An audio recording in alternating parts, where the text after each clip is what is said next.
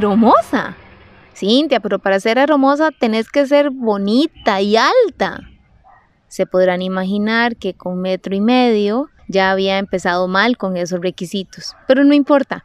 Soñemos que a los seis años, sí, si un sueño no funciona, podemos buscar inmediatamente en medio del juego otra vida que se puede escoger y hacer la realidad en, en mi mente. Ahora lo que quería hacer es cantante famosa. Ay, entonces imagínense por favor con una con un cepillo plástico amarillo, cepillo para el cabello, ¿no? Este, agarrado por el mango con una suiza, que es este, esta, la cuerda para saltar, agarrada y ese era el cable del micrófono y yo cantaba, me enamoré de ti en un ba, así, ¿verdad? Metida en el espejo al final del cuarto donde nadie me viera. Y en ese momento podía aparecer mi mamá. Yo paraba, claro, claro, yo paraba. Porque ella siempre me decía, hmm, pareces loca, ya cálmate. Y me calmaba, pero luego seguía haciendo el show. Según yo, ah, sí, también quise ser monja. es que lo que pasa es que yo veía a la monja voladora, o creo que se llamaba la novicia rebelde, no me acuerdo cómo se llamaba y me parecía demasiado linda. Pero ya luego me di cuenta de que las monjas no se casaban, entonces deserté ese sueño también, aunque es irónico porque a esta altura de la vida todavía no me he casado. Pero no importa. Lo que sucede es que la cosa con los sueños es que siempre han estado presentes en mi vida y yo no creo ser la excepción, sino la regla. La cuestión acá es ¿qué hacemos con nuestros sueños? Permítanme revisar con ustedes unas claves para que ellas nos puedan ayudar a que eso que vive en nuestros corazones casi escondido, echándole cabeza, se pueden volver realidad. Siga conversando, un podcast de Cintia Guzmán.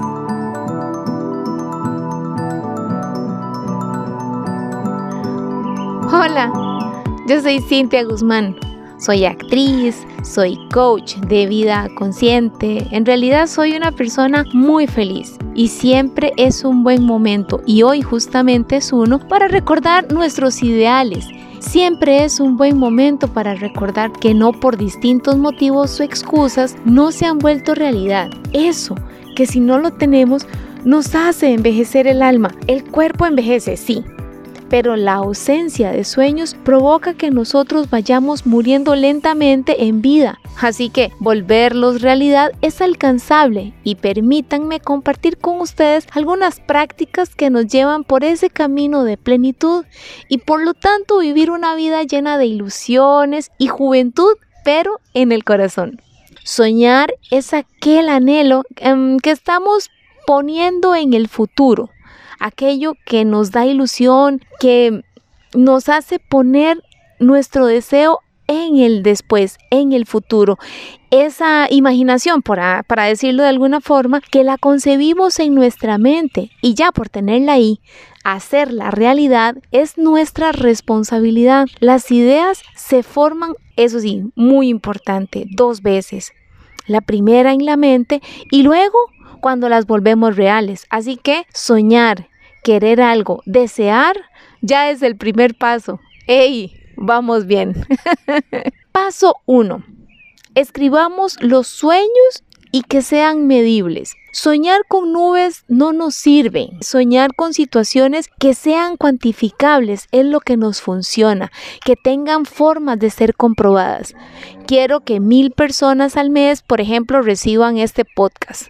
Por cierto, si vos sentís que estos audios le pueden hacer bien a alguien, por favor, con toda la confianza, sentite en la posición de compartirlos. Y así nos echamos la manita mutuamente. Eh, por ejemplo, quiero tener una empresa con 10 empleados o quiero sembrar 100 árboles en un año. Ven, o sea, soñar con situaciones que nuestro cerebro pueda contar, pueda visualizar. Si yo le digo al cerebro, por ejemplo, quiero ser más amada por alguien, el cerebro no puede visualizar, número uno, más amor, o no puede visualizar a alguien, porque no sé ni de cuánto ni de quién estoy hablando. Tampoco dentro de algún tiempo le funciona al cerebro. Necesitamos definir espacio, cantidad, eh, lo más específico posible para que el cerebro lo procese, porque si no, no existe. Es como comprar un boleto de avión a algún lado. No, tenemos que comprar el boleto de avión a algún lugar específico para poder hacer el viaje, ¿sí o no? Paso 2. Escribamos sueños atrevidos.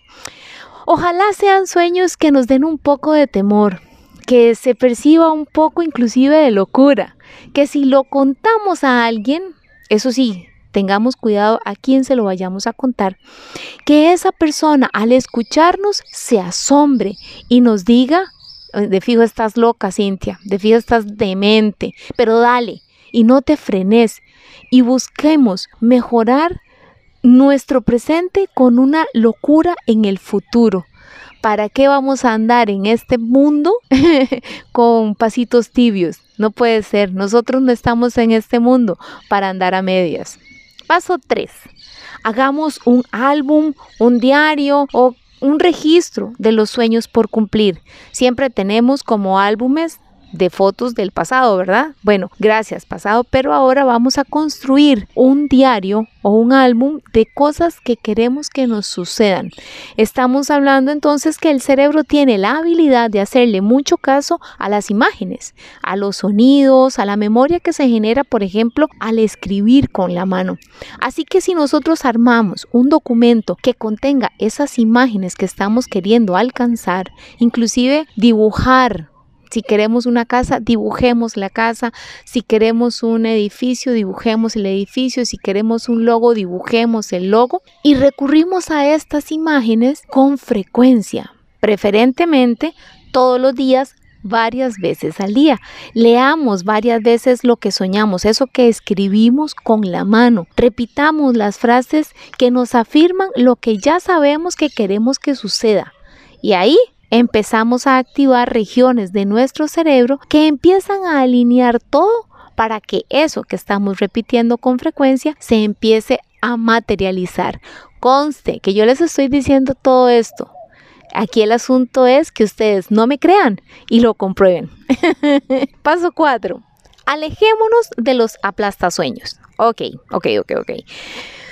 Existen personas que pareciera que su función en la vida es ir dejando pedacitos de desesperanza por donde quiera que pasen. Son esas personas que se disfrazan de, entre comillas, realistas, cuando en realidad son opacadores de sueños, aplastadores de ilusiones. Tienen una habilidad para detectar todo lo posible negativo que podría suceder. Casi sale como en una canción, ¿verdad? Y este, empiezan a, aparecer estas frases con ellos y esas frases nos avisan ese objetivo que ellos tienen planteado en la vida casi, casi por defecto. Oiga, eso no va a funcionar. Jamás se puede vivir de eso. Para realizar eso que decís necesitas demasiada suerte ¡oh! o un golpe de suerte. Eso es muy difícil. Ay, no se puede. Y así, estas personas eh, son distintas para que lo tengamos en cuenta a las personas que nos apoyan y nos advierten las situaciones a las que podríamos enfrentarnos, pero no intentan quitarnos el impulso que llevamos. Si me entienden la diferencia, me imagino. Estas personas, este, son las que nos dicen qué requisitos, cómo se hace, qué tan difícil puede ser, pero que es realizable. Esas personas no nos quitan el impulso, son distintas a los aplastasueños. Entonces nosotros las podemos detectar. Entonces, por favor, esas personas que nos alientan a seguir adelante son personas que de verdad vale la pena tenerlas alrededor. Pero las otras, los sueños, que no intenten quitarnos y que nosotros no permitamos que nos quiten uno de los componentes más importantes, que no nos quiten la palabra motivación. O sea, que no nos quiten ni los motivos ni la acción para llevar a cabo ese sueño. Paso número 5. Escuchar nuestro corazón para saber y conocer realmente nuestros sueños. Algunas veces tenemos mandatos de vivir sueños de los demás. No sé si alguna vez hemos este, entendido los demás como, no sé, los papás, que son las personas que más comúnmente nos dicen o nos dan estos mandatos.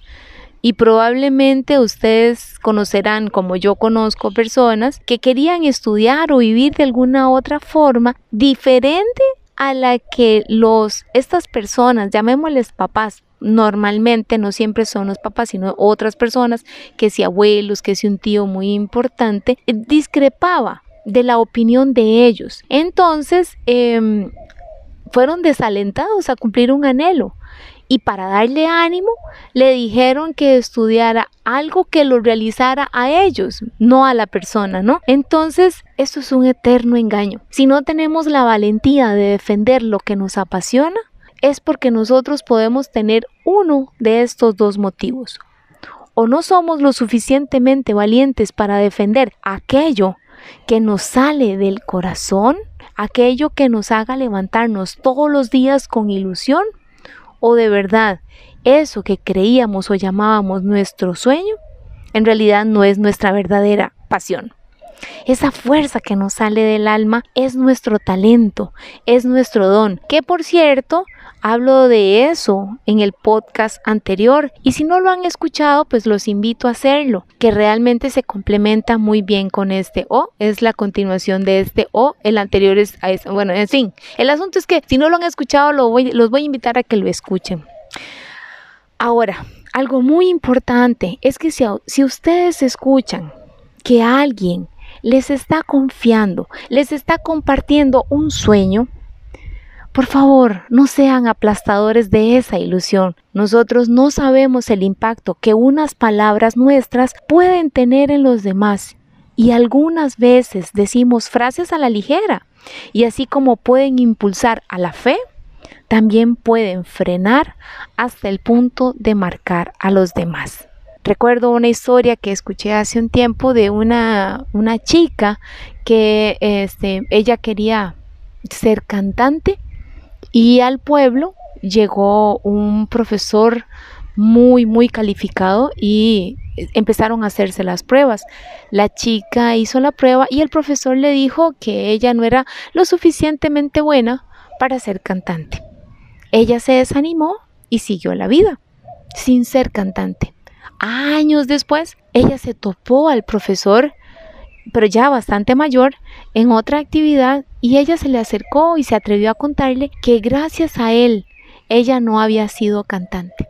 Y él le dijo, ¿por qué? Y ella le explicó que hace muchos años había llegado al pueblo y él le dijo, pero ¿por qué me hizo caso? Yo eso se lo digo a todo el mundo y solo las personas capaces de defender su sueño se vuelven cantantes. Entonces, tengamos mucho cuidado a quién escuchamos y ¿qué le decimos a los demás?